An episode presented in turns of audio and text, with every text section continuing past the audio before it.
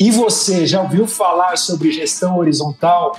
Olha só, é um modelo que as decisões são tomadas para todos em conjunto e não apenas pelas lideranças. Imagine você, como colaborador, ter a mesma função que o seu chefe hoje. Isso é ser uma gestão horizontal. A premissa disso tudo é que a gente quebra a hierarquia tradicional, né? Tudo isso fica em segundo plano ou até mesmo seja extinto. E fique imaginando essa questão, né? Esse método organizacional, ele passa a ser mais participativo, já que todos os colaboradores passam a ter voz ativa. Você já imaginou isso na sua empresa ou atuando dentro da sua empresa dessa forma? E é sobre isso que a gente vai falar aqui nesse Insidercast de hoje. Meu nome é Fábio Oliveira e a gente tem aqui um convidado que é o Léo Soltz, ele é o CEO na One Big Media Group. Léo, seja muito bem-vindo aqui à nossa nave Insidercast, começando esse ano com o pé direito, Léo. Obrigado, obrigado, Fábio. Obrigado também a todos vocês que estão aí da Insidercast pelo convite. Fico muito lisonjeado, é uma honra e eu espero poder contribuir bastante aí com o tema, até porque início de ano é a hora da gente começar a colocar as coisas em ordem e pensar como é que a gente vai seguir para o 2022, pensando que vai ser um ano diferente e melhor, né? Ou seja, um ano otimista. Léo,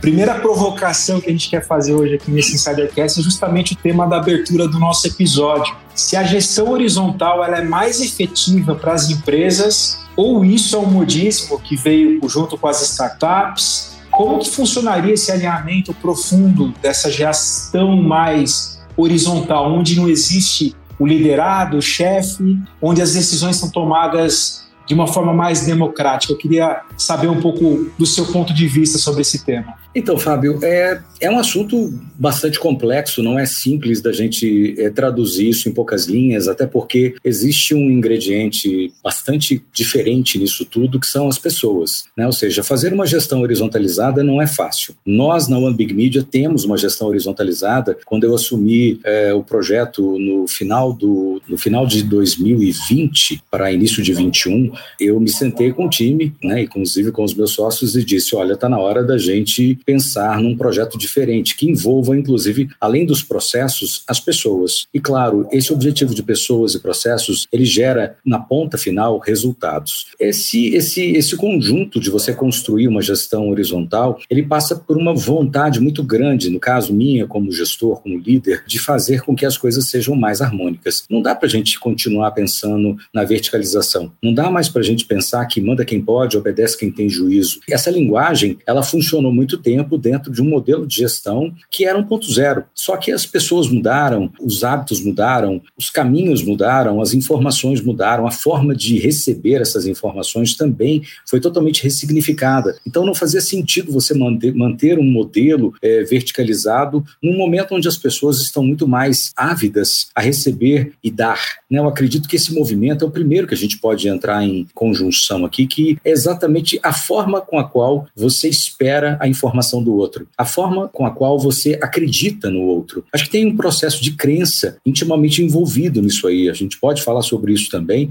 Agora, primeiro você precisa estar preparado para ceder. Essa, essa sessão não é algo fácil, não é, de forma alguma. A gente sabe que o processo da construção da horizontalidade, ela demanda é, você deixar de lado brios pessoais, né? ou seja, você entender que você não é melhor do que ninguém. Ainda que a sua bagagem, a sua experiência seja maior, ainda que os seus skills estejam é, te capacitando para estar ali naquela função, nada é certo na economia 4.0. Nada é sem mudanças, né? Ou seja, existe uma necessidade muito grande da gente ouvir o outro. E o outro está do outro lado, ou está do seu lado. Para que ouvi-lo com diferenças? Por que não ouvi-lo em pé de igualdade? Claro que para isso acontecer, você precisa estar cercado de pessoas que pensem como você, pessoas que estejam materializando o assunto como você. E quando você consegue colocar pessoas dentro desse processo, horizontal, os resultados de, de produtividade são gigantescos.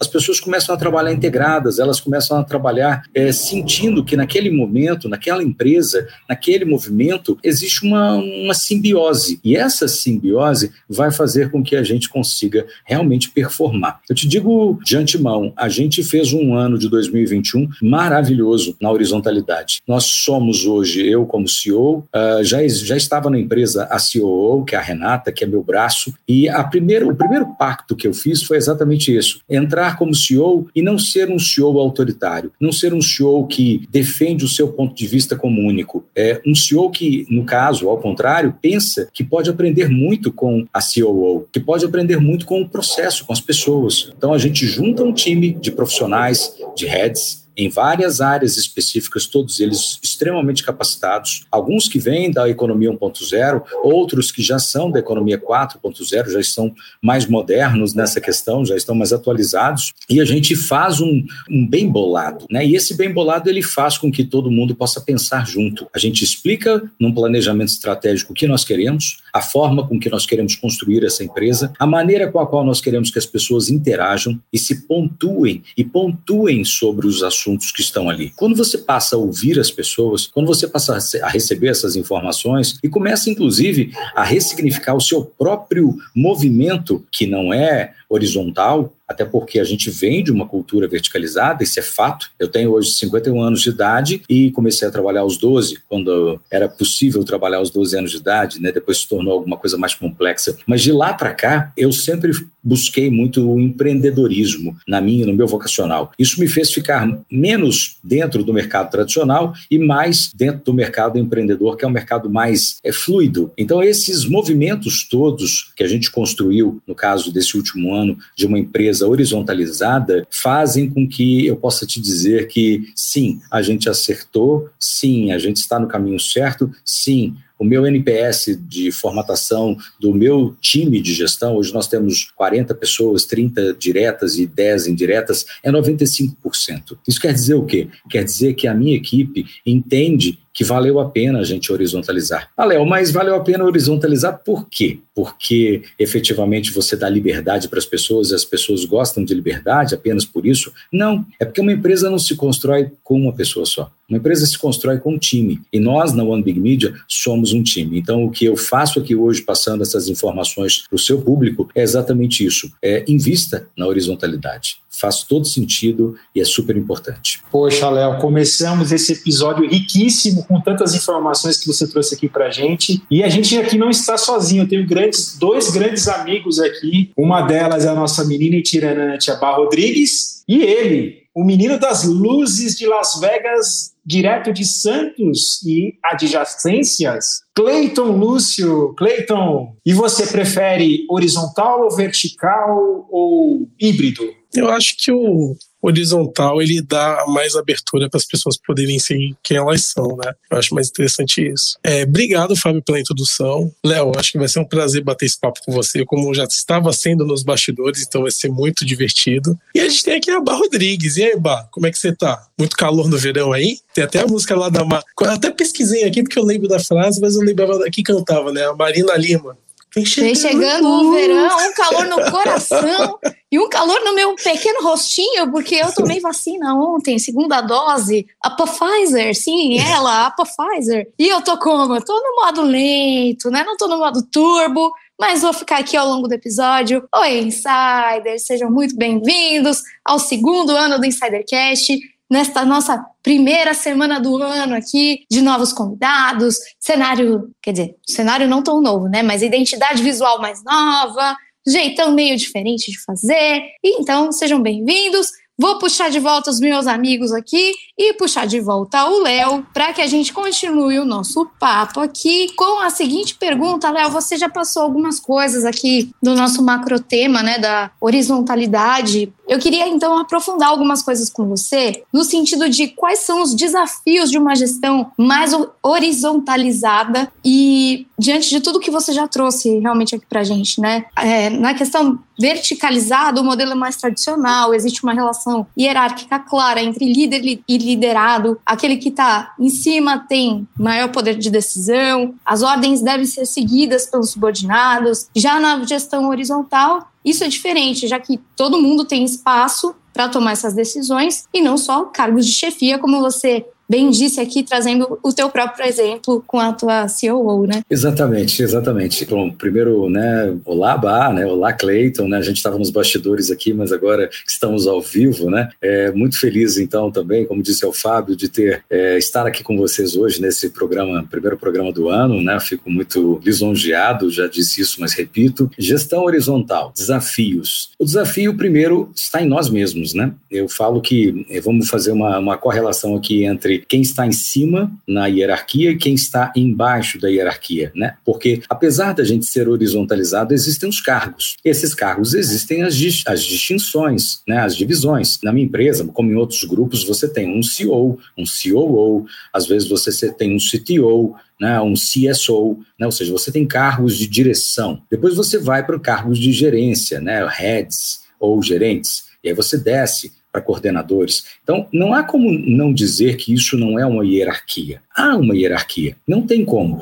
Agora, esse processo hierárquico, ele pode ser entendido de duas formas. A primeira delas é como você percebe a hierarquia e de que forma que você, como líder, trata a hierarquia. Mas, por outro lado, também, a gente tem que avaliar que o desafio não é só do C-level, do CEO, ou seja quem for, do head, porque abaixo de um head eu tenho um coordenador, eu tenho uma equipe, né? Ou seja, o desafio ele é dos dois lados, ele é angulado. Por quê? Porque se eu preciso entender que eu tenho que abrir o meu coração, a minha lógica, o meu entendimento para as pessoas, as pessoas que estão também nesses outros níveis de cargo, elas também precisam saber usar a horizontalidade ao seu favor. É uma expressão que a gente usa muito que é liberdade e libertinagem. Né? Eu acho que funciona muito bem para isso, para a gente poder construir esse raciocínio aqui. Ah, legal, eu trabalho numa empresa é, horizontalizada. Eu sou um coordenador dessa empresa horizontalizada. Qual é a forma de tratamento que eu vou dar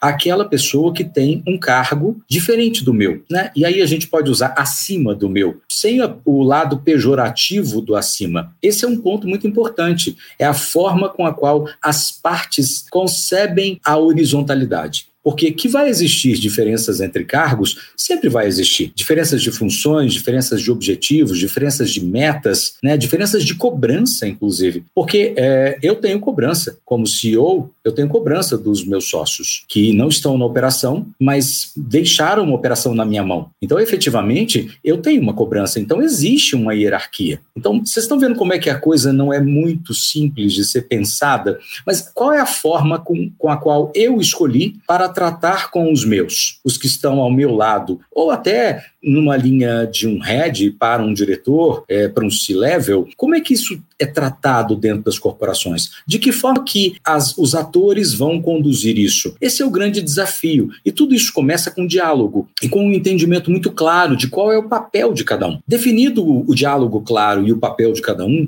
a gente passa para um segundo movimento. O que eu tenho para contribuir como parte dessa corporação? E aonde eu vou usar essas minhas contribuições? E a quem eu vou determinar essas contribuições? Não necessariamente alguém da coordenação chega para mim no dia a dia e fala: Olha, Léo, tô com uma ideia aqui assim, assim, assado. Existe uma, um processo dentro de uma empresa quando a gente fala de uma empresa de 300 pessoas, 200 pessoas, 100 pessoas, ou até de uma empresa como a nossa de 40 pessoas, não dá para você todos os dias ter uma, um alinhamento, mas nós temos canais de alinhamento, a gente tem lá. Então, assim, existe um processo que vai construir essa horizontalidade e que vai fazer com que isso se torne algo leve, fluido. Então, respondendo a sua pergunta, Bá, eu acredito sim que existam os desafios e acredito também que esses desafios eles precisam ser vencidos por todos na empresa. Não é um processo onde um chefe manda e um empregado obedece, ainda que seja para dizer, olha, nós vamos ser uma empresa horizontalizada. Será que o colaborador quer? Será que ele sabe o que é isso? Será que ele entende o que ele vai fazer como horizontal dentro de um processo como esses? Então, essas perguntas precisam ser resolvidas. E a gente resolve isso com planejamento estratégico, a gente resolve isso com uma, um grande conjunto de, de, de medidas e de informações informações que vão conduzir as pessoas a entenderem na prática o que é ser horizontal, porque não é da noite para o dia que alguém vira e fala assim: ah, eu quero falar uma coisa para o meu CEO. Ô, Léo, olha só, queria te dizer que eu acho que esse processo aqui é assim, assim, assado. Não é bem assim. Existe uma organização e uma metodologia que vão fazer com que a horizontalidade funcione na prática, mas que é diferente da verticalização totalmente. Léo, a gente acabou de falar sobre os desafios e foi muito interessante a sua fala, porque deu para perceber que realmente as pessoas elas são mais livres dentro da organização, mas como você disse, tem a diferença entre liberdade e libertinagem. E realmente, é, dentro da, da sua organização, parece que as pessoas são mais livres para expressar suas ideias, mas tem assim as estruturas e os canais de comunicação para não virar uma bagunça. Né? É, a gente fala dos desafios, mas para aquelas pessoas que estão nos ouvindo, nos assistindo, que ainda estejam resistentes em comprar a ideia da gestão horizontal, como uma boa ideia, quais são as vantagens da hierarquia horizontal? Eu acho que tem inúmeras, mas eu gostaria que você falasse algumas para gente. Então, a primeira delas é que a gente não sabe de onde vem uma boa ideia. A gente não sabe de onde vem uma boa ideia. Segundo, a gente. É, aí eu estou falando como, como um C-level. A gente não tem todas as respostas. Então, é, vamos trabalhar com essas duas temáticas aqui. A gente não sabe de onde vem uma boa ideia e a gente não sabe todas as respostas. Como assim, Léo? Primeiro, de onde vem uma boa ideia? Uma boa ideia pode vir do faxineiro. Ah, isso aí é muito clichê, Léo. Não, não é clichê. Se você dá a oportunidade das pessoas entenderem o seu modelo de negócio, se você dá a oportunidade das pessoas conseguirem perceber para onde vai essa empresa, seja em que nível for, então não faça uma reunião de planejamento e não, não deixe, ou faça, mas não deixe de informar a todo o seu time o que, é que está acontecendo na sua empresa, como ela está crescendo, quais são os desafios, quais são os movimentos que ela está tomando, para onde ela vai, né? Quando nós começamos 2022 agora, com uma série de desafios que foram planejados em 2021 e que foram passados é, pelo, para, para o nosso time. Num evento de fim de ano que aconteceu né, no final de 2021, é, numa estrutura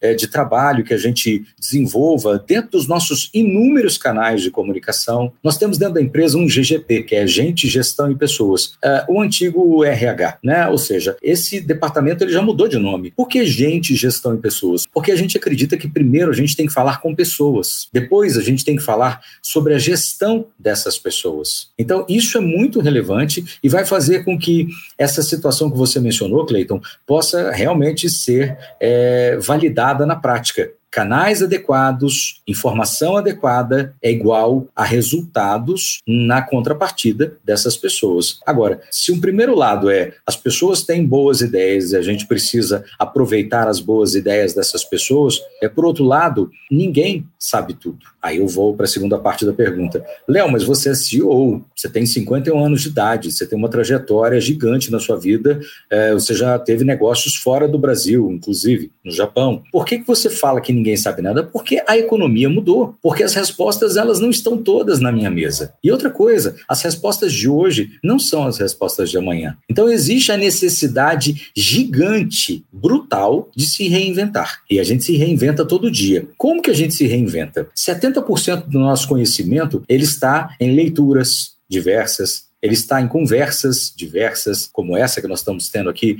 no Insidercast, né, que é uma conversa maravilhosa de um tema magnífico, é, e outras tantas que vocês já fizeram, né, eu tive a oportunidade de acompanhar algumas. Então, assim, isso é um ponto extremamente relevante e importante na construção é, e na, materializa na materialização de quem é esse ser. Aí você falou uma hora lá do híbrido, não sei quem perguntou sobre o híbrido, híbrido, perdão, se era é, verticalizado, híbrido. Nesse aspecto, Fábio, né, é, é, híbrido. É híbrido também. Por que, que é híbrido? Porque efetivamente, se eu preciso me ressignificar, se eu preciso ouvir alguém que não está é, com a não tem a mesma trajetória que eu e que não está na minha posição, eu posso ouvir essa pessoa com a mente aberta, sem que haja um preconceito, porque antigamente era o seguinte: como eu, CEO de uma empresa, vou ouvir um gerentinho, um um coordenadorzinho, ainda, ainda usava um pejorativo para isso. Eu sou o cara, né? Esse, essa do eu sou o cara acabou. Se eu não estiver na literatura e na prática todos os dias, amanhã eu estou desatualizado, gente. Então, que hierarquia é essa? Ela não pode existir, é inexorável. Ela tem que ser verticalizada, é, horizontalizada, sim, e verticalizada, não. E vale, gente, para qualquer tipo de organização. Não é para uma organização como a minha, que é uma organização que está intimamente ligada na tecnologia. Até porque, se, eu, se nós formos entrar em outros mercados e, vou, e for, vamos, formos discutir, por exemplo, a área de delivery, entregas, né? ou seja, o que grandes empresas como a Amazon faz e outras tantas estão aí fazendo, entrega logística. Léo, mas logística é um mais um é igual a dois, é raiz quadrada de delta não tem como você horizontalizar, você precisa criar um processo de quem manda e quem obedece. Sim, ok. Determinados processos, eles precisam ser automatizados. E eles já são por ferramentas. Mas a gestão das pessoas precisa abrir espaço para a horizontalidade. Léo, você falou muito bem e tudo que você falou desse círculo infinito, né, de cocriação, está muito em linha. Inclusive vou trazer o livro que a gente inclusive fez um episódio sobre ele, que é o Jogo Infinito do Simon Sinek, que fala das empresas que elas sempre têm que se reinventar, né? A gente tem grandes exemplos aí, a gente tem citado muito nos episódios, né? Um desses exemplos emblemáticos é o da Kodak, que não se reinventou, né? Navegou ali na sua liderança, mas ela não refrescou as suas ideias e trouxe algo novo, né? Então, nesse jogo infinito, né, do mercado, realmente a gente precisa se reinventar e precisa de repertório para isso. E para ter repertório, as viagens são muito importantes também. E a gente descobriu aqui nas nossas pesquisas que, além de gostar de viajar, você tem um lado diferente com a sua esposa. Você prefere fazer um turismo gastronômico com uma visão dos moradores. Eu achei até interessante isso, Léo, porque eu gosto da mesma coisa. Eu não curto ir naquele restaurante badalado, cinco estrelas Michelin,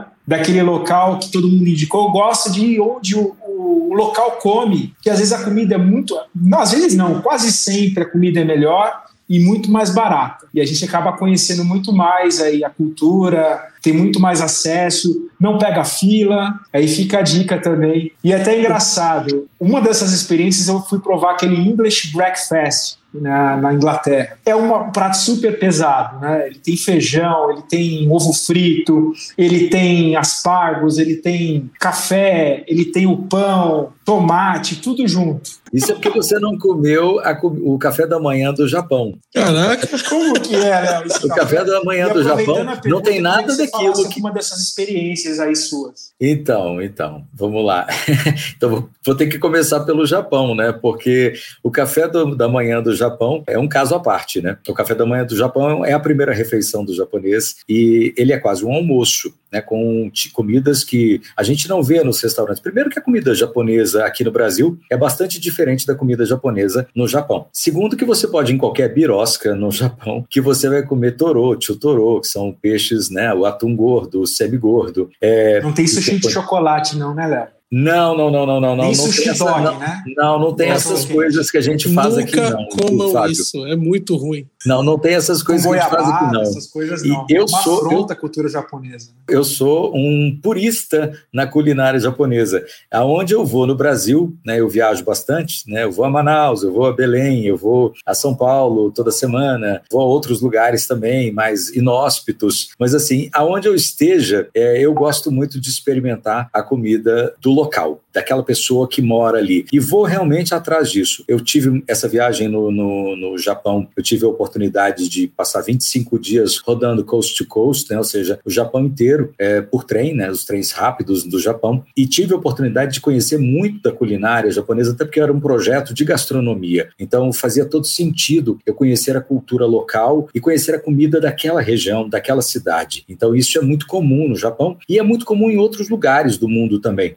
Começou quando eu fui na adolescência é, visitar Cancún. E aí lá tinha uma, uma proteção, aspas, né, ao turista. Você não podia ultrapassar uma determinada área que era a área dos moradores. E eu, meio atrevido, falei assim: não, eu vou ali. Era uma coisa assim: não vá, né, é perigoso e tal, não podemos nos responsabilizar por você e tal. falei: ah, peraí, já sou, né, tava com, sei lá, 18, 19 anos. Falei: não, eu vou. E fui. E foi uma experiência maravilhosa, porque você conhece o local, você conversa com o local, você tem a oportunidade de vivenciar. Gente, vida é a maior experiência do mundo. Viver é a maior experiência do mundo. E ela traz uma bagagem muito grande para o comércio, para o seu negócio, para a sua história de vida e a história que você vai contar para as pessoas e até para os seus filhos. Então, assim, é, eu tenho muita história para contar. Eu fiz questão de tra traduzir a minha vida em histórias. Então, quando eu, eu viro aqui agora no, no podcast de vocês e falo, olha, experiência lá, ultrapassando as, as linhas, né, as quatro linhas, né, lá da, da, de Cancún, foi magnífica. Claro que a gente fica preocupado com segurança, com assalto, etc. Né, e isso é uma situação que pode acontecer em qualquer lugar do mundo, não é um privilégio só do Brasil. Mas assim, eu não deixei de fazer isso lá em Cancún. Depois, quando eu fui conhecer a China, foi a mesma coisa. Eu ultrapassei as barreiras dos prédios altos que tampam a China como ela é. Eu estive em, em, em Beijing, em Shanghai, é, e tive a oportunidade de conhecer, passei lá também 20 dias, e tive a oportunidade de conhecer realmente a cultura do chinês. E são aqueles aquelas ruelas interessantes onde você come uma comida de rua maravilhosa. Vários programas de gastronomia que eh, nós temos aí, é, Anthony Bondan e outros tantos, retratam essa cozinha. Ah, Léo, mas você come na rua, é sujo. Não, não, a comida é limpa, a comida é maravilhosa, a comida é, assim, é sensacional e você conversa com as pessoas, aquelas que conseguem te entender e você entendê-las. Mas se você não consegue conversar pela boca, né, apesar que vai comer ali, mas você consegue traduzir os sentimentos de, de delicioso, de muito bom, de magistral, até de um abraço, de um aperto de mão, é de uma forma completamente diferente. Então eu entendo que é, essas histórias que estão dentro de uma viagem,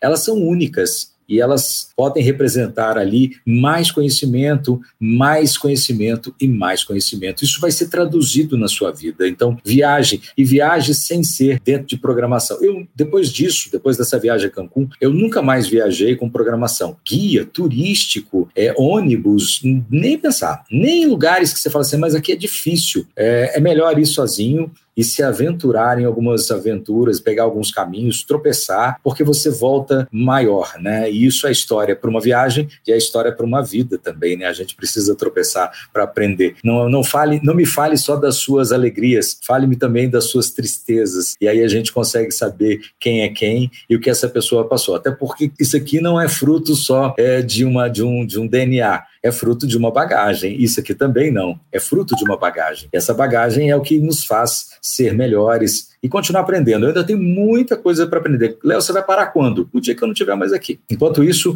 eu estou aprendendo dioturnamente. Não tenho medo de aprender. Para quem não viu, o Léo passou a mão no cabelo, ele, ele não tem cabelo, e passou a mão na barba, né, para mostrar também que tem uma barbinha branca, igual eu também tô cheio de cabelo branco aqui, mostrar um pouco da sua experiência, para é quem não viu a imagem. Eu aqui estou escondendo os meus cabelos brancos embaixo dos meus cabelos loiros, né? A gente dá aquele truque, mulher dá aquele truque. Mas o Léo trouxe uma coisa que, em relação à gastronomia, à culinária, a gente fala muito que cozinha é afeto, né? E aí você também percebe nesse afeto, nessa questão de estar próximo à cultura, além de muito respeito a essa cultura, a essa história, né? Tanto que você está vivendo num lugar com uma história local, tudo que a gente está trazendo aqui de horizontalidade, né? De ouvir o outro e de onde a gente não sabe de onde vem uma boa ideia, né? Às Perfeito, vezes, tomando uma, um saque com o japonês no, no boteco da esquina lá, né, em Hong Kong, você teve uma, uma sacada de tipo, oh, é isso aí, né? Às vezes a gente não sabe. Eu compartilho muito desses passeios gastronômicos também, eu adoro. Uma das coisas que eu mais gosto de fazer é sair para comer. E a outra coisa é exatamente essa, sair sem guia. Chega no lugar e pergunta: olha, onde eu vou? Com quem eu, o que, que eu faço? Né? Posso pegar um bug? Aonde? Com quem? E aí, esse bugueiro às vezes te mostra lugares e coisas que você nunca imaginaria, né? E não, eu tô dando o exemplo do bug aqui, mas tem tantas outras coisas, né, que a gente pode citar, mas bora voltar para a pauta que eu já estou aqui, ó. Falou em viagem, eu já estou viajando junto aqui. Esse tema é encantador, vocês podem me chamar de novo para um podcast para falar só de viagem, que eu tenho muitas histórias para contar. China, Japão, é, paradinhas ali na, na, na, na área da, dos países árabes, é, coisas assim mais bucólicas na, na Bahia, fechamento de negócio na beira da praia, entendeu? Tem muita coisa bacana para falar. Ah, se deixar, eu fico aqui só falando de viagem, não é à toa que aqui agora o meu subtítulo é a garota itinerante, né? Porque Opa. se deixar cada hora eu tô no lugar. Bom, é Léo, voltando aqui para o nosso tema principal. Esse modelo disruptivo, né, que de fato de uma hierarquia mais horizontal, tem uma série de benefícios, como a gente já falou aqui, para as empresas, para as grandes instituições, né, que já trabalham desse jeito. Mas não é uma regra que essa ausência de hierarquia, eu tô até Fiquei tão emocionada com a viagem que eu tô até me confundindo aqui. Que essa ausência de hierarquia vai funcionar para todas as organizações. Bom, eu queria saber de você qual que é o perfil dessa empresa que vai se adaptar a esse modelo, né, e que deve adotar o modelo horizontal de, de liderança. Olha, eu digo o seguinte: se, a, se, as empresas não adotarem modelos horizontais ou ao menos híbridos, elas não vão existir em médio e longo prazo eu vou ser meio profético aqui. Essas, essas empresas elas vão deixar de existir. O caminho é por aí. Então, assim, não há como a gente pensar num negócio uh, sem uma, uma construção de uma identidade nas empresas, ainda que você não consiga fazer sua migração a curto espaço de tempo, mas existem vários modelos para que você possa começar a construir uma,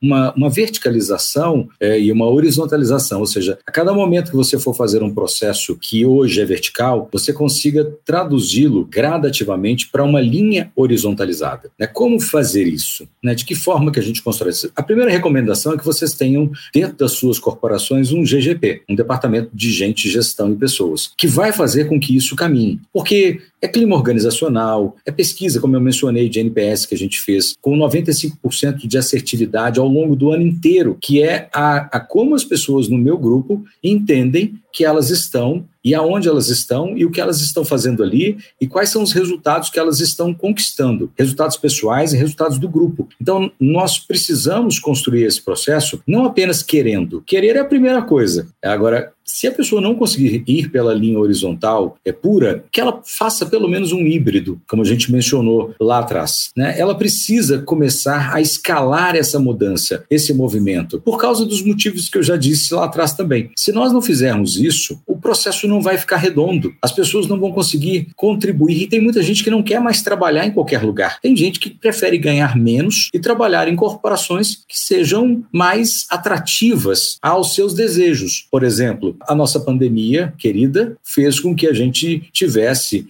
é, como saldo um trabalho de home office que muita gente não quer deixar de ter. Agora, já no início de 2022, nós temos, claro, modelos híbridos de trabalho. Eu, por exemplo, viajo quase todas as semanas, né, tenho reuniões efetivas, mas em 2021, muitas delas foram canceladas, ainda que houvesse já a abertura parcial ou total é, do comércio e das empresas, muitas pessoas não quiseram mais falar é, pelo modelo usual. Não houve uma revolução, não houve uma disrupção aí? Claro que houve houve. Então, é exatamente isso que vai acontecer. É, já estava previsto que os modelos seriam mais híbridos, só que isso ia demorar tempo, ia demorar cinco anos, talvez um pouquinho mais, um pouquinho menos, enfim. Mas ia acontecer. A qualidade dos serviços de streaming, a, a forma de você ter uma vida mais harmônica, de não ter e sim usufruir, que é um outro tema extremamente importante para se discutir, começou a fazer com que houvesse uma mudança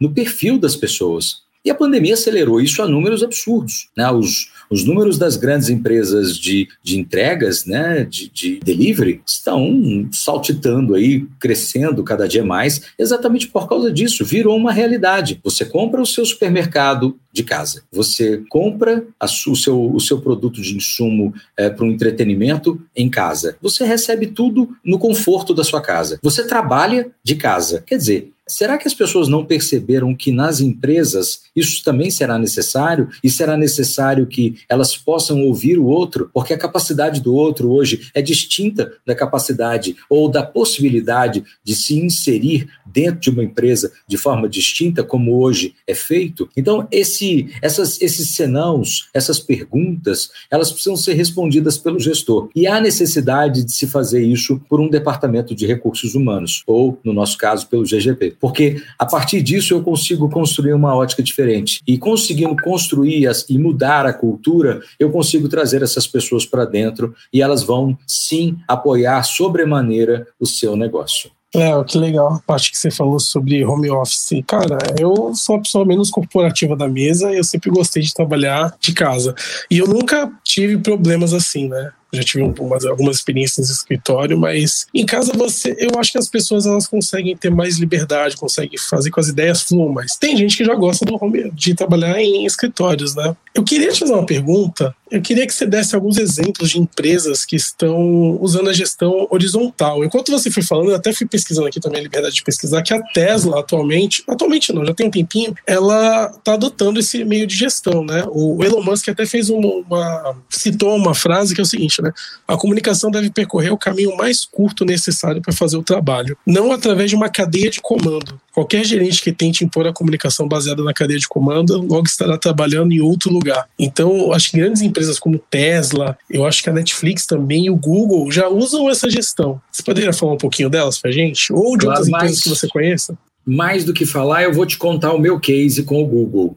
Perfeito. Eu estive em 2019 na sede do Google, é, lá na Califórnia, no Vale do Silício. É, eu fui entregar uma premiação na época eu, eu criei uma, um reality show de empreendedorismo digital e esse reality foi criado exatamente porque eu percebi que o mercado é, de startups ele carecia, é, necessitava, né, principalmente de early stage, ele necessitava de uma, de uma porta de entrada para que é, venture capitals, é, fundos de investimento, enfim, é, pessoas que tivessem interesse em construir essa economia criativa e principalmente a que envolve o empreendedorismo digital, pudessem enxergar essas startups. E aí eu me reuni né, de uma forma muito bacana com a IBM do Brasil, isso foi em 2015, e em 2018 nós conseguimos colocar a competição de pé. Então passamos por vários, vários movimentos de, de autorização internacional, de uso de marca, da IBM mesmo. Era a primeira vez que ela estava patrocinando um reality show, é, e foi aqui no Brasil, e foi o primeiro reality show de tecnologia do Brasil.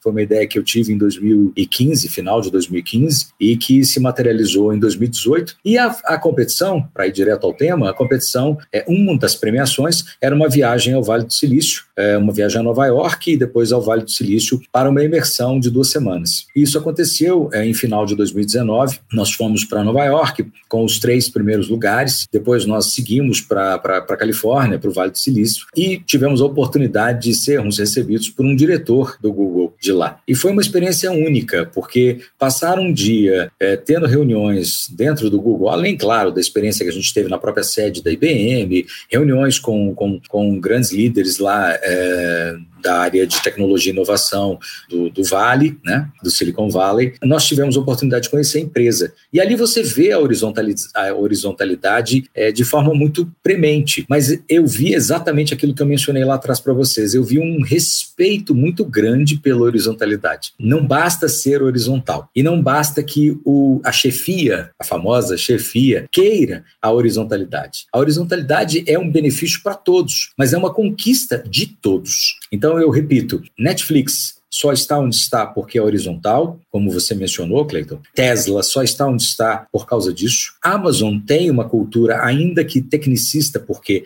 ela é uma empresa de, de entregas. Né? Ou seja, ela é uma empresa de logística. Mas dentro de uma empresa de logística, você precisa ter comunicação fluida também. Então, essas empresas, elas demonstram por A mais B, ah, Léo, mas isso é muito longe do meu cenário. Eu estou aqui em Quixaramobim, eu não estou lá no vale. Cara, vale para todo mundo, literalmente vale para todo mundo. Não é uma coisa que você de, que dependa de uma de uma decisão unilateral, precisa ser uma coisa composta de todos, precisa ser uma decisão que cabe a todo mundo, mas assim, é um processo que envolve muitas certezas e uma carga muito grande de desejo de fazer acontecer. E por isso que precisa de envolvimento do time. Se a gente tem envolvimento do time, a coisa sai. Se não tiver envolvimento do time e se o líder não tiver essa certeza, como eu tive no meu caso, a coisa não vai. Desafio, gente, tem pra caramba, tá? Tem muitos. Você conseguir virar essa chave precisa de uma, de uma liberdade muito grande individual no primeiro momento. Você precisa estar preparado, porque se você vem de uma cultura verticalizada, você está acostumado a mandar e a ter alguém lhe obedecendo. Ainda que isso pareça ser é, estranho, né? Mandar, obedecer, e realmente é, não faz parte dessa cultura dessa nova geração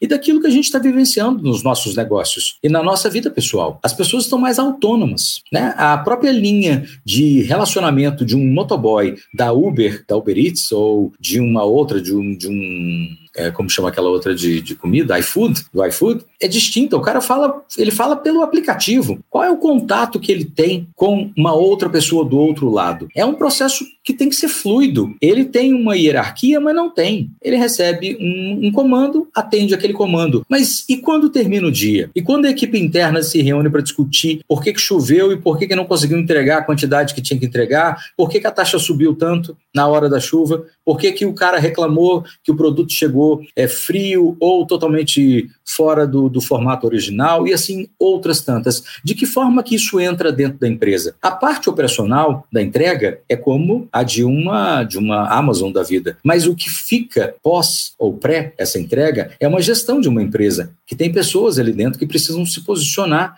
e elas precisam dizer. E às vezes a, a resolução de um problema não está num CEO. Por isso que alguns CEOs saem a campo e fazem entregas. A gente vê isso, né? Comumente falando, o CEO vai a campo, o CEO se apresenta no mercado, como eh, a gente determinou lá na empresa, é o Chief eh, Empathy Officer, é o chefe da empatia, né? Mudar um pouquinho essa história de que CEO é o, é o executivo, né? É o, é, o empatia, é o cara da empatia, porque a gente tem que estar tá aqui, ó, na cara botando a cara a tapa, conversando com as pessoas e dizendo o que, que a gente está fazendo. Porque quanto mais pessoas se impactarem por esse lado, melhor fica a relação humana, menos chato fica trabalhar, mais bacana fica que a pessoa queira, se queira permanecer dentro do seu negócio, da sua empresa. Porque o turnover, gente, é um negócio absurdo. E hoje, a nova geração, ela muda não necessariamente por dinheiro. A geração passada mudava muito. 100 reais a mais, 500 reais a mais, um benefício daqui, outro dali, o cara saía. Mas o que, que faltou? A culpa é do cara que saiu ou da empresa que não soube segurá-lo também?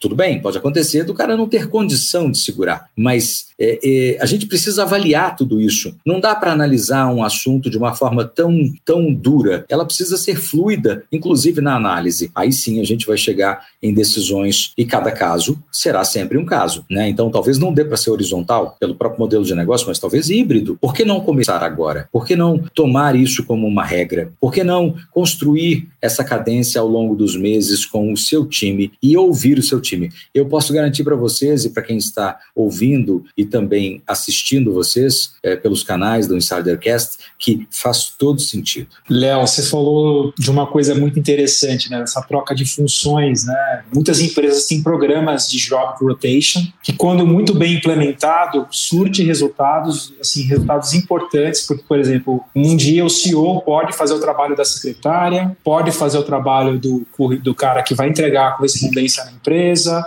se é que ainda existe, né? Porque muita coisa foi digitalizada, mas se bem empregado, dá certo e dá resultado. E a gente percebeu aqui muito na sua fala de hoje, Léo, que você é muito obstinado, é muito criativo, detalhista e principalmente respira inovação. E a gente tem o Data Insidercast, que é a nossa central de pesquisas, que descobriu uma coisa fundamental que a gente não pode deixar de perguntar para você, que você concebeu em 2000, o que se tornou o maior festival de jazz do Brasil, com duas edições ao ano e mais de 150 artistas rodando por 10 capitais. Agora, a pergunta relacionada ao tema desse episódio, junto com isso, a gente fala muito de repertório, o que, que a liderança e gestão ajudaram no sucesso desse projeto? Bom, primeiro o seu data center aí, o seu big data aí tá bom, hein?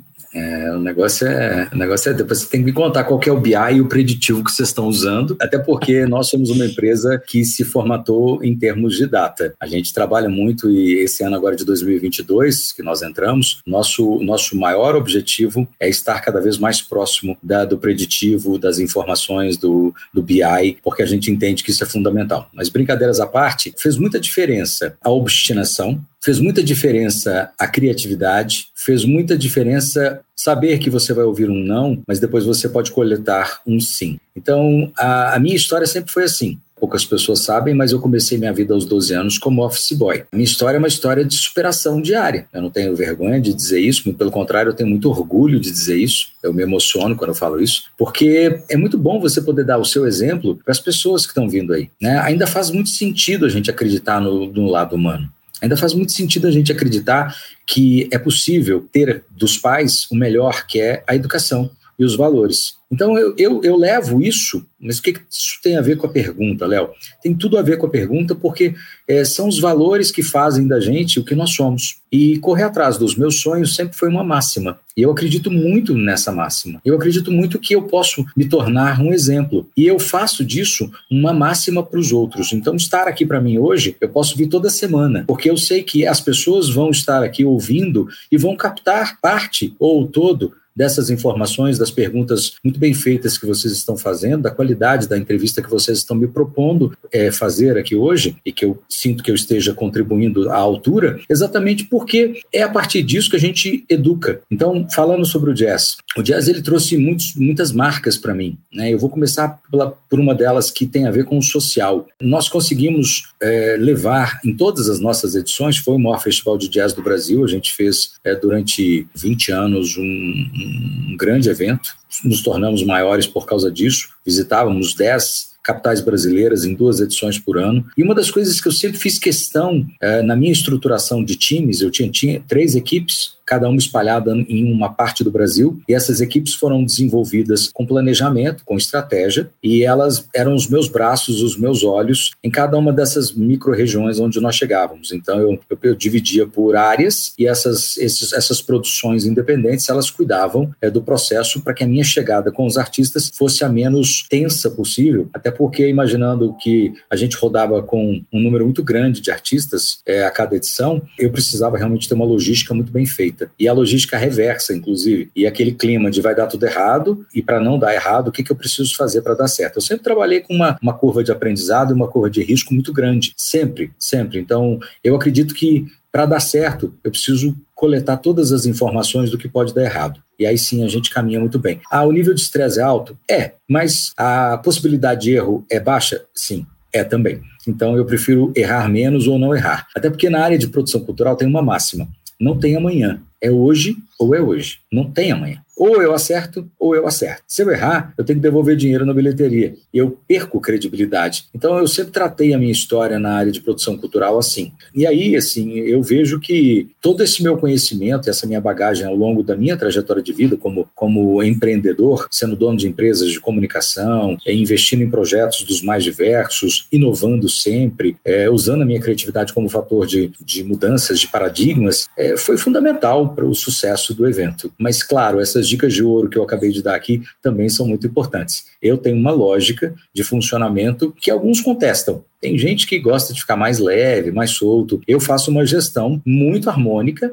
mas uma gestão que se preocupa muito com resultados e com o risco. Léo, você falou de uma coisa, né, de que na, na, gestão cultural, na produção cultural, não existe o amanhã, né? Eu trabalhei um, um período, não muito longo, mas aprendi bastante com, com, várias coisas que aconteceram ali, numa produtora de casamento, de foto e vídeo. E eu escutei uma coisa que me lembrou muito o que você disse agora, que é a noiva não entra duas vezes na igreja. Então, tem que estar tá tudo perfeito. Não existe amanhã. A noiva não vai casar de novo, pelo menos não amanhã. E não com o mesmo noivo amanhã. E não dá não. pra queimar largada, né? Tipo assim, foi lá no meio, a música parou. Não, vai, volta tudo, vem a noiva de novo. Lá vem a noiva.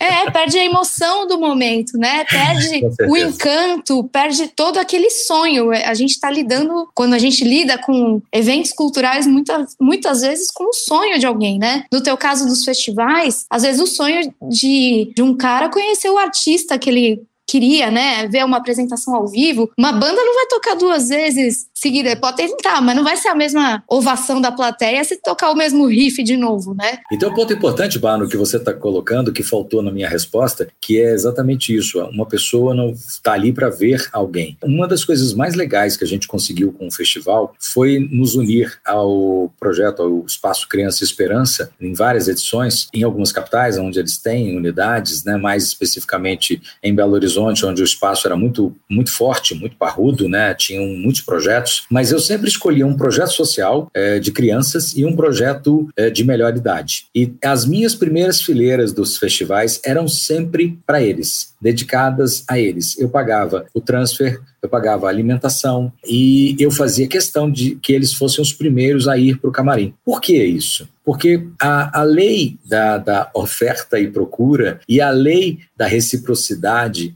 né? Ou seja, ela tem que valer para esse essa nova geração ou para aqueles que já viveram uma vida e que estão ali, né, num momento extremamente delicado de, de esperar o destino dar o seu toque, né? Porque nós sabemos que a única certeza que temos é a morte. Então, assim, eu, eu sempre me preocupei muito em educar o jovem para ele, ele poder entender o seguinte: olha, tem uma pessoa ali na plateia e aquela pessoa normalmente ela vem de uma curva de, de pobreza muito grande. Os artistas de jazz, é, principalmente os de New Orleans, mas não é, é, só lá, né, que é um outro lugar maravilhoso que eu tive a oportunidade de conhecer, que depois dá mais um outro, um outro spoiler aí para a gente poder conversar. Mas a história do jazz é uma história de Triste, né? raças. Né? É uma história de ritmo, harmonia, melodia, improviso. Né? New Orleans foi um, um grande caldeirão de pessoas do mundo inteiro que chegavam. E ali tinha uma pobreza muito envolvida, né? Era estiva, ali era um lugar de estiva. E aí, quando você começa a colocar para esse jovem que às vezes está na beiradinha para entrar na, na curva da criminalidade, e você mostra para ele que um cara que tem muitas referências que ele traz no seu DNA, você mostra que aquele cara está ali tocando para uma plateia de 1.500, 2.000 pessoas num teatro lotado, que ele pode ser aquele cara amanhã. Então, assim, a lição que eu dou para ele e que eu trago para ele naquele momento é, cara, acredite em você, aposte em você. Vale para quem não tem essa realidade e está ali vendo, e vale para quem tem essa realidade e está vendo. E para a melhor idade é uma forma de conforto, para os caras poderem sair um pouquinho daquela estrutura básica de ir passando o tempo até o final e poderem vivenciar uma experiência gostosa de uma música de qualidade que, para mim, é a música que grande, é, fez grande, grandes revoluções em todos os gêneros musicais sequenciais. Então, para mim, o jazz é, é o primeiro é um estilo é, que é rico, poderoso e que envolve pessoas, processos e resultados. Isso tudo na vida é pessoas, processos e resultados. Até porque ritmo sozinho não basta, harmonia sozinha não basta, melodia sozinha não basta e improviso sozinho não basta. perfeita essa colocação, Léo. Eu sou completamente apaixonada por música, então eu estou viajando aqui no que você está trazendo para a gente. O jazz e o blues são muitas vezes cantos de lamento, né? De toda essa, essa faixa social que você trouxe para a gente, né? Que muitas vezes foi marginalizada. Então é muito legal trazer essa tua contrapartida social dos festivais, além de, lógico, levar cultura, divertimento, entretenimento, né? Para quem gosta do estilo, mas tem esse lado social também e principalmente pensando também na melhor idade, que às vezes eu sinto que é tão negligenciada por, por certas situações, né? A gente Se você for ao Japão, Eba, você vai ver como é diferente. E ali é onde você começa a entender, e eu falo que tudo é experiência, né? Por isso que as viagens são tão importantes. Eu sempre tratei as pessoas da melhor idade de uma forma boa, a qual eu acredito que eu devo tratar todos nós. É, mas assim, depois que você vai ao Japão e começa a ver como eles são tratados e respeitados, respeitados, como um professor é bem tratado, como uma pessoa de melhor idade é bem tratada, como ela é respeitada pelos alunos ou pelas pessoas mais novas, como envelhecer é algo importante em outras culturas e como a gente ainda precisa aprender muito a fazer essas lições de casa aqui no Brasil. É um respeito muito grande pela história que foi construída, né, pelos ancestrais, pela ancestralidade. Sem dúvida. E falando em história, em dado momento aqui do, da nossa conversa, da nossa história está sendo construída hoje, você falou que Geralmente a gente conta muito as nossas felicidades e quase não conta as nossas tristezas, né? Então chegou a hora que a gente gosta muito aqui no Insidercast, que é de falar sobre os seus desafios, aquilo que o, LinkedIn da gente não mostra, aquela, aquele tombo que a gente leva depois da pinga que a gente toma. Porque a gente costuma brincar aqui que vitórias todo mundo conta, todo mundo compartilha, a gente falou de histórias maravilhosas suas de vitória, né? Do teu reality, da, da experiência com o jazz, de tudo que você está construindo até aqui. Mas o que que teve ali no meio? Qual foi o tropeço que você fala, puta, com esse tropeço eu aprendi muito. Se não fosse ele, eu não estava aqui. Bah, foram muitos, muitos. 51 anos de história e 39 de vida é, no trabalho. Não tem como você não, não, não ser, não tropicar. Mas como diz aquela música certa, nós tropica, mas não cai, né? Então, assim, é, já tropiquei muito Muito, muito, muito. E, na verdade, a gente trupica de várias formas, né? Primeiro que você não nasce sabendo. Não tem uma bula, falando assim, bom, como fazer o primeiro dia do trabalho, como ter a oportunidade de, de emprego, como... Ou seja, você vai ali na raça, né? Alguns têm mais raça, outros têm menos, alguns têm mais coragem, outros têm menos, e alguns vão aprendendo a ter todas essas prerrogativas na medida em que vão vivendo. Então, a gente viver é um aprendizado diário, né? Frase meio clichê, tudo bem.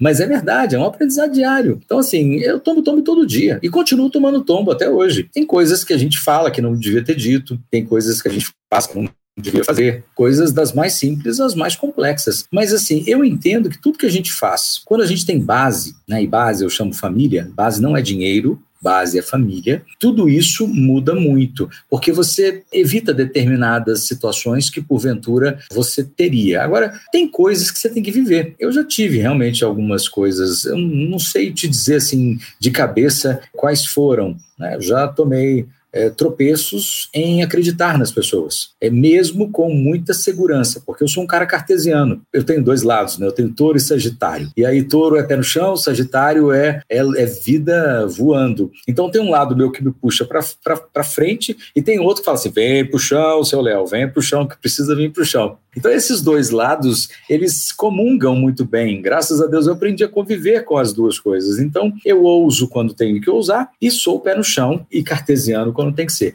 Mas isso não me livrou de determinadas coisas que aconteceram na minha vida. Eu, infelizmente, já tive dois plágios é, de projetos meus, é, porque quem cria está inerente a essa pessoa correr o risco. E o nosso país tem uma legislação de direitos autorais muito complexa. Ela pode até não ser ruim, mas o grande problema é que ela esbarra no judiciário. Ela esbarra na, na, nas mazelas e na falta de caráter das pessoas. Então, infelizmente, eu já. Na verdade, foram mais de duas, né? Duas eu conto que eu tive que investir é, em processos. Uma outra eu deixei de lado porque não fazia sentido, era complexo, mas assim, em duas delas é, eu tive, eu criei é, no ano de 2000 os mascotes oficiais do descobrimento do Brasil, chamava Turma do Cabralzinho. E esse projeto era um projeto que ele foi criado de uma forma muito bela, porque eu queria, sempre tive isso, eu queria trazer para as pessoas é, o edutainment, o conceito de edutainment, que é educação com entretenimento. Até porque a gente vislumbrava que no, na nossa educação, e isso é uma grande realidade,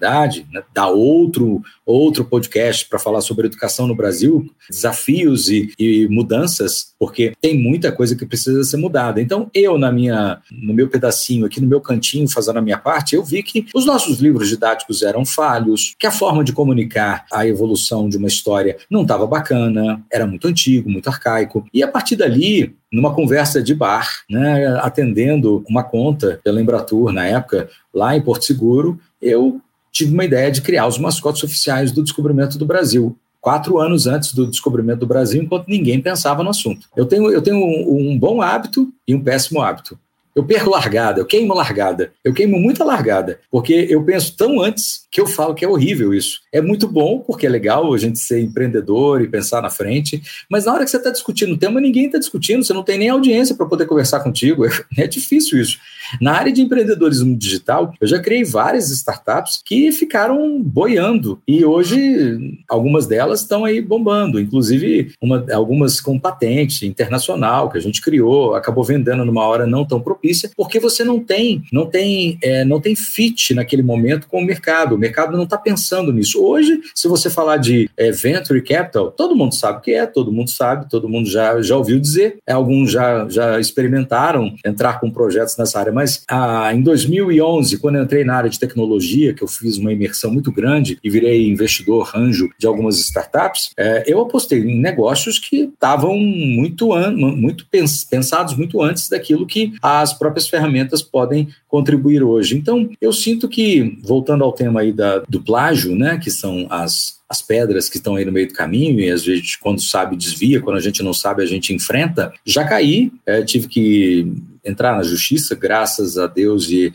a também é, um, a minha linha cartesiana, eu consegui voltar e receber de, né, resultados da justiça a favor, né? Então, esses personagens foram roubados por uma apresentadora de televisão que foi impactada, né, quando eu fui buscar pessoas para me ajudar a colocar de pé esse projeto de edutainment, porque eu entendia que isso ia apoiar muito o processo de construção é, do Brasil para os brasileiros das crianças poderem entender e terem um, um senso de civismo muito grande é, e fazer isso de forma lúdica, porque o que tem ou é muito técnico ou é muito vazio. E a Turma do Cabralzinho ela foi concebida para ser esse meio termo, para ler educar entretendo, entreter educando. Mas infelizmente a gente teve esse percalço no caminho, a apresentadora utilizou isso de forma muito pontual, é, usou durante um ano, um ano e meio mais ou menos, e depois largou o projeto, porque era, era mercantilista. Ela quis aproveitar a oportunidade que eu apresentei para ela. E a, apresent, apresentar uma oportunidade que era de longo prazo acabou se tornando um projeto de curto prazo, só que ganhou muito dinheiro com um projeto que não era dela. Então, o que, que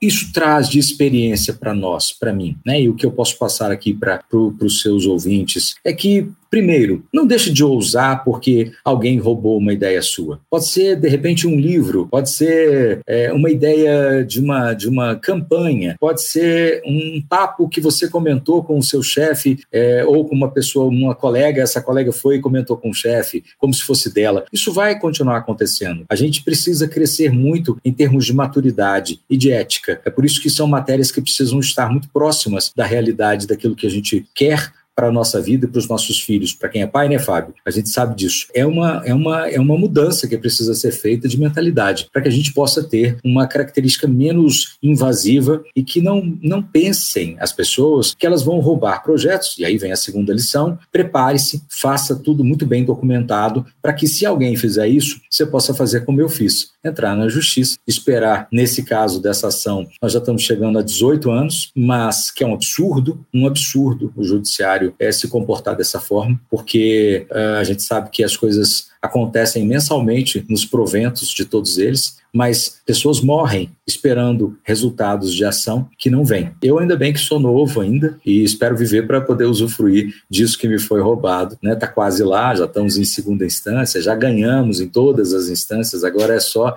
definir o valor da causa. Mas eu acreditei, como eu acredito num projeto, eu acredito na verdade. Eu acredito que faz sentido a gente lutar por isso. Nem sempre dá certo, mas eu não acho que a gente deva deixar de lado as nossas crenças e a vontade de fazer as coisas acontecerem. Então, se eu posso deixar uma mensagem aqui para o seu pessoal, é essa: acreditem, lutem, caiam, levantem. É difícil? É, pra caramba, mas depois que você se levanta, dá certo. Já tomei tombos, sim, já tive situações onde projetos não deram certo, já tive prejuízo, já tive que vender coisas, mas já tive que comprar de novo depois. Então, essa história da vida de todos nós, né? O brasileiro tem essa, essa vocação. A gente, a gente precisa viver isso sem medo de ser feliz. É, Léo, você trouxe uma, uma coisa agora que eu também ouvi um tempo atrás, que as ideias, quando elas vão para o mundo, elas estão no mundo.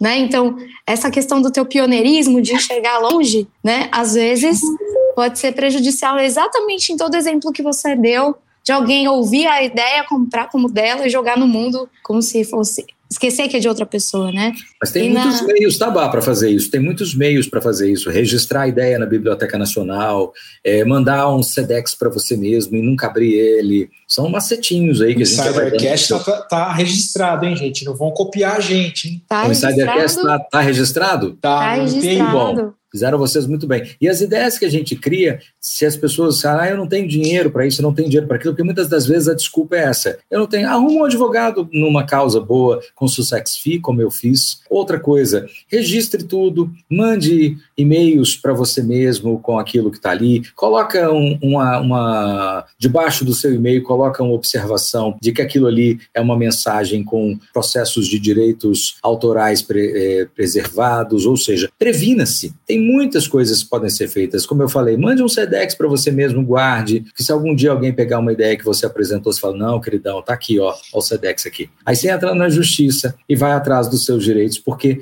a gente tem que acreditar, sabe, Bar? A gente tem que acreditar mesmo. E a gente não pode deixar a criatividade ficar fechada, cerceada, porque você tem medo. Ter medo é importante. Construa o seu medo, tenha ele sim, faça como eu faço, né? Tenha o medo como um fator de precaução, mas nunca como um fator de inanição. E uma outra coisa que você falou, justamente em relação ao medo, é quando a gente trava alguma ideia, alguma coisa que a gente quer muito, porque o mercado ainda não entende. Né? Eu já venho de um, de um histórico de 10 anos de podcast. Quando o podcast no Brasil ainda Ninguém acreditava. Hoje a gente está vivendo uma realidade completamente diferente. Hoje a gente vê pessoas querendo é, ter o seu podcast. A gente ainda enfrenta alguns tipos de resistência é, no sentido de investimento, né, nesse, nesse novo. Que o pessoal às vezes acha que, que a gente está aqui só porque. Pra bater gente, papo, né? Pra bater papo, exato. E a gente, lógico, a gente está para bater papo, para aprender, para trocar como então, deixa eu contar uma coisa para o seu público aqui. Deixa eu contar uma coisa para vocês aqui.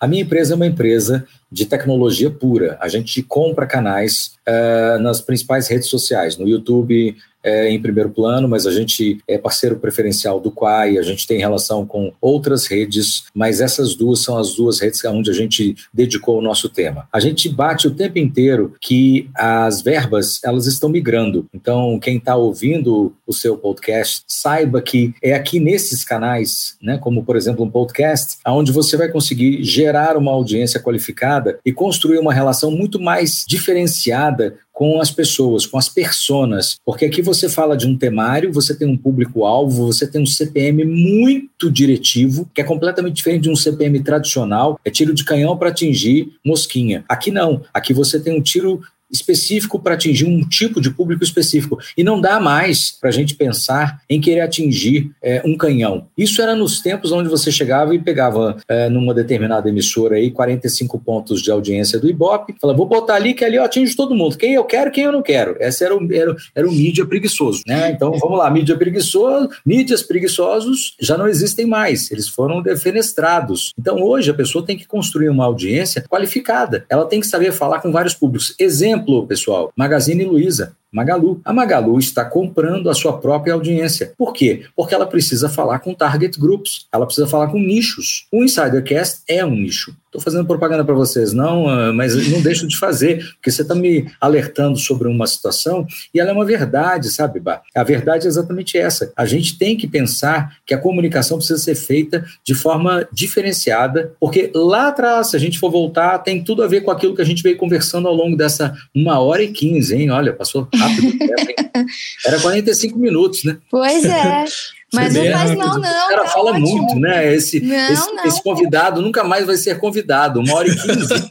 Pelo contrário, Léo, a gente está adorando ouvir e obrigada por defender essa nossa ideia que por muitas vezes foi tida por algumas pessoas, inclusive conhecidos nossos, né, de convívio, como ideias loucas. Quantas vezes a gente já ouviu o podcast não dá dinheiro, mas a gente segue aqui firme e forte, Continue. segundo ano para frente. Continuem, que... continuem. E assim, é, às vezes vai, às vezes demora, mas vai, vai migrar, tá? Porque a gente está exatamente nesse momento, agora em 2022, já é, construindo é, essa relação com a imprensa, né, com a mídia, perdão, nacional, de mostrar que faz sentido, a partir de uma série de, de critérios, você anunciar no, nos nossos canais. A nossa audiência hoje é de mais de 50 milhões agora já estamos chegando, né, agora em 2022, a 60 milhões. E temos aí algumas possibilidades de dobrar essa, esse número de inscritos agora já no ano de 2022 com uma série de estratégias e investimentos que nós estamos fazendo no mercado. Então, assim, como é que você não quer falar com uma audiência que é seccionada, que é pontuada, que é diretiva e que dá recados? E que deve ter, eu não conheço o público de vocês, ou seja, quem é que está nos escutando e nos assistindo, mas é um target group, eu não tenho dúvida disso. E com dois indo para o segundo ano de, de ação, é uma arma valiosa para quem quer falar para o mercado. Então, fica aí a minha dica para quem não, não entrou nessa ainda, para quem está verticalizado demais.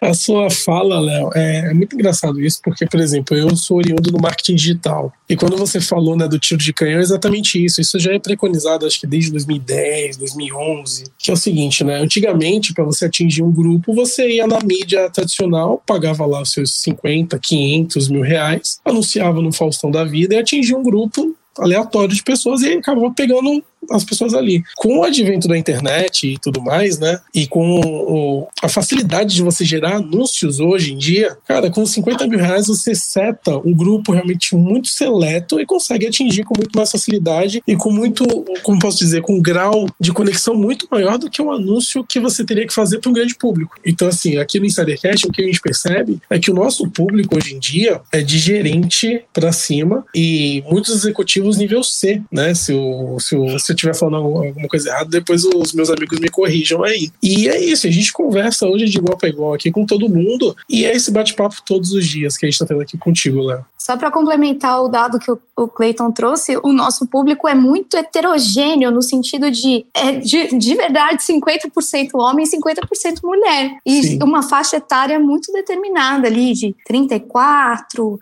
a 50 anos, que é muito da faixa etária nossa aqui, nós três, eu, Cleiton e Fábio, e de quem a gente traz. Então a gente consegue ver refletido no público nós mesmos. Isso também é Bom. muito legal. É, mas as pessoas seguem aquelas. Eu falo que a gente, a gente faz, fala muito isso na, na, nos nossos, nas nossas comunicações. É, Para você dar certo, você precisa, primeiro, ter competência, segundo, ter muita vontade para chegar lá, e terceiro, você tem que falar para uma tribo. É, uma, é isso, entendeu? É, target hoje é isso. Você tem que falar para pessoas que querem te ouvir, para pessoas que você sabe o que está falando para elas. E aí, claro, quando você não tem esse público, ele vai, ele vai vindo, ele vai se aproxegando, né? Como diz o, o, o, o baiano, o mineiro, vai chegando, aproxegando, né? E aí ele vai vindo. Então a audiência vai sendo construída. E essa audiência é uma audiência fiel. E é essa grande diferença de você dar um anúncio para uma televisão tradicional, que você vai falar, dar o tiro de canhão, e é a forma de você falar com determinadas pessoas que estão ali na sua, na sua rede, né? Específica que você começa a conhecê-los cada dia mais por, por informações, né? ou seja, por trocas, é, por comunidades que vocês vão construindo, ou até mesmo por, é, por processo de preditivo, né? Com bots, enfim. Tem várias formas de você ampliar o, o seu target e mostrar rapidamente e efetivamente para o mercado quem, com quem vocês estão falando e a importância dessas empresas, das agências, dos clientes em anunciar. Né? Eu falo que o desafio de vocês está muito ligado ao nosso desafio também, porque eu tenho 60 milhões de inscritos e eu, em 2021, comecei a entender o que eu faria com esses 60 milhões de inscritos. E hoje a gente tem um projeto muito bacana é, de mídia e merchan dentro da One Big Media para que a gente possa construir é, para o mercado é, uma relação com essa nossa audiência, que vai para 120 milhões facinho, facinho esse ano. Bom, gente, espero que vocês tenham gostado. É, é, eu gostei demais, viu, da, da conversa. Eu gostei demais de vocês, viu? Léo, antes de ir embora, eu só queria que você deixasse sua rede social para os insiders poderem entrar em contato com você. Porque o que, que adianta, né? A gente bater um papo aqui de uma hora e vinte e ninguém poder te acessar. Não, olha, as pessoas podem conversar comigo pelo meu Instagram, é meu nome e meu sobrenome, Léo Soltz, né? As pessoas me acham LinkedIn, Léo Soltz, Facebook, Léo Soltz, ou então podem entrar nas redes sociais da One Big Media também, que é One Big Media Group, grupo, né, em inglês. One Big Media e Media, né? O Media é Media. One Big Media Group. Uh, lá vocês vão conhecer um pouquinho da trajetória da nossa empresa, de como nós estamos construindo uh, uma revolução como uh, uma, um dos principais players, uma das principais media techs do Brasil. A gente começou esse projeto escalando em 2021. Estamos chegando aí. É um projeto que começou em 19 na sua essência, mas agora em 2021 ele realmente performou muito, muito, muito de uma forma incrível. A gente saiu de 12 canais para 100 canais no ano de 2021 e agora a nossa meta de 2022 é dobrar para 200 canais, dobrar a nossa audiência para também 120 milhões de inscritos. E aí vem número de views, possibilidades de mídia merchan, ideias para live commerce e mais um monte de coisas que a gente continua usando. Todo dia, uma ousadia, pessoal. Um abraço para vocês. Poxa, Léo, muito obrigado. É, acho que como insight final fica aqui o seguinte, né? Empresas, busquem horizontalizar a sua gestão pelo seguinte, né? Além de você humanizar mais a relação que, você, que vocês têm dentro da sua empresa, vocês terão muito mais diversidade em ideias e através dessa diversidade em ideias vocês terão muito mais soluções e a sua empresa crescerá muito mais rápido. Cara, teria muitos outros insights, mas eu acho que esse é o principal. Eu agradeço ao Léo, agradeço a Gabi por ter indicado o Léo aqui pra gente e eu vou deixar agora com a Bá. Obrigado, Fábio, obrigado, Insiders, e Bá é com você. Obrigada, Léo, Gabi. Cara, eu vou fazer hoje minhas as palavras do Cleiton no último episódio. Não tem muito de recado final. Tem que parar e ouvir de novo, porque tudo que o Insidercast traz, em essência, o Léo trouxe muito aqui no episódio dele, na questão de humanização do mundo corporativo. Então, eu acho que não só na questão da horizontalidade, mas na questão humana. O Léo trouxe muito isso e eu adorei a frase final dele, que é ousadia todo dia. Então, que a gente seja assim também, ousadia todo dia, e ele vai embora nas asas dos pombos, né, Fábio Oliveira, junto com as suas pautas maravilhosas. A gente se vê no próximo Insidercast. Obrigado, Bá. Só complementando o nosso papo de hoje, como insight final, eu peguei uma pesquisa aqui do Washington Post. Eles falaram que as pessoas que atingiram a idade adulta por volta dos anos 2000 não querem hierarquia, mas a holacracia, que seria a gestão horizontal. Então, é um caminho sem volta que a gente falou aqui nesse Insidercast. E se você gostou do episódio, segue a gente lá nas nossas redes, no arroba Insidercast, no Instagram, no LinkedIn e manda tua dúvida, sua sugestão e sua crítica também no contato arroba insidercom.com. A gente vai ficando por aqui. Mandar um abraço pro Léo e obrigado. Obrigado, Cleiton, e obrigado, Insiders, porque eu fui!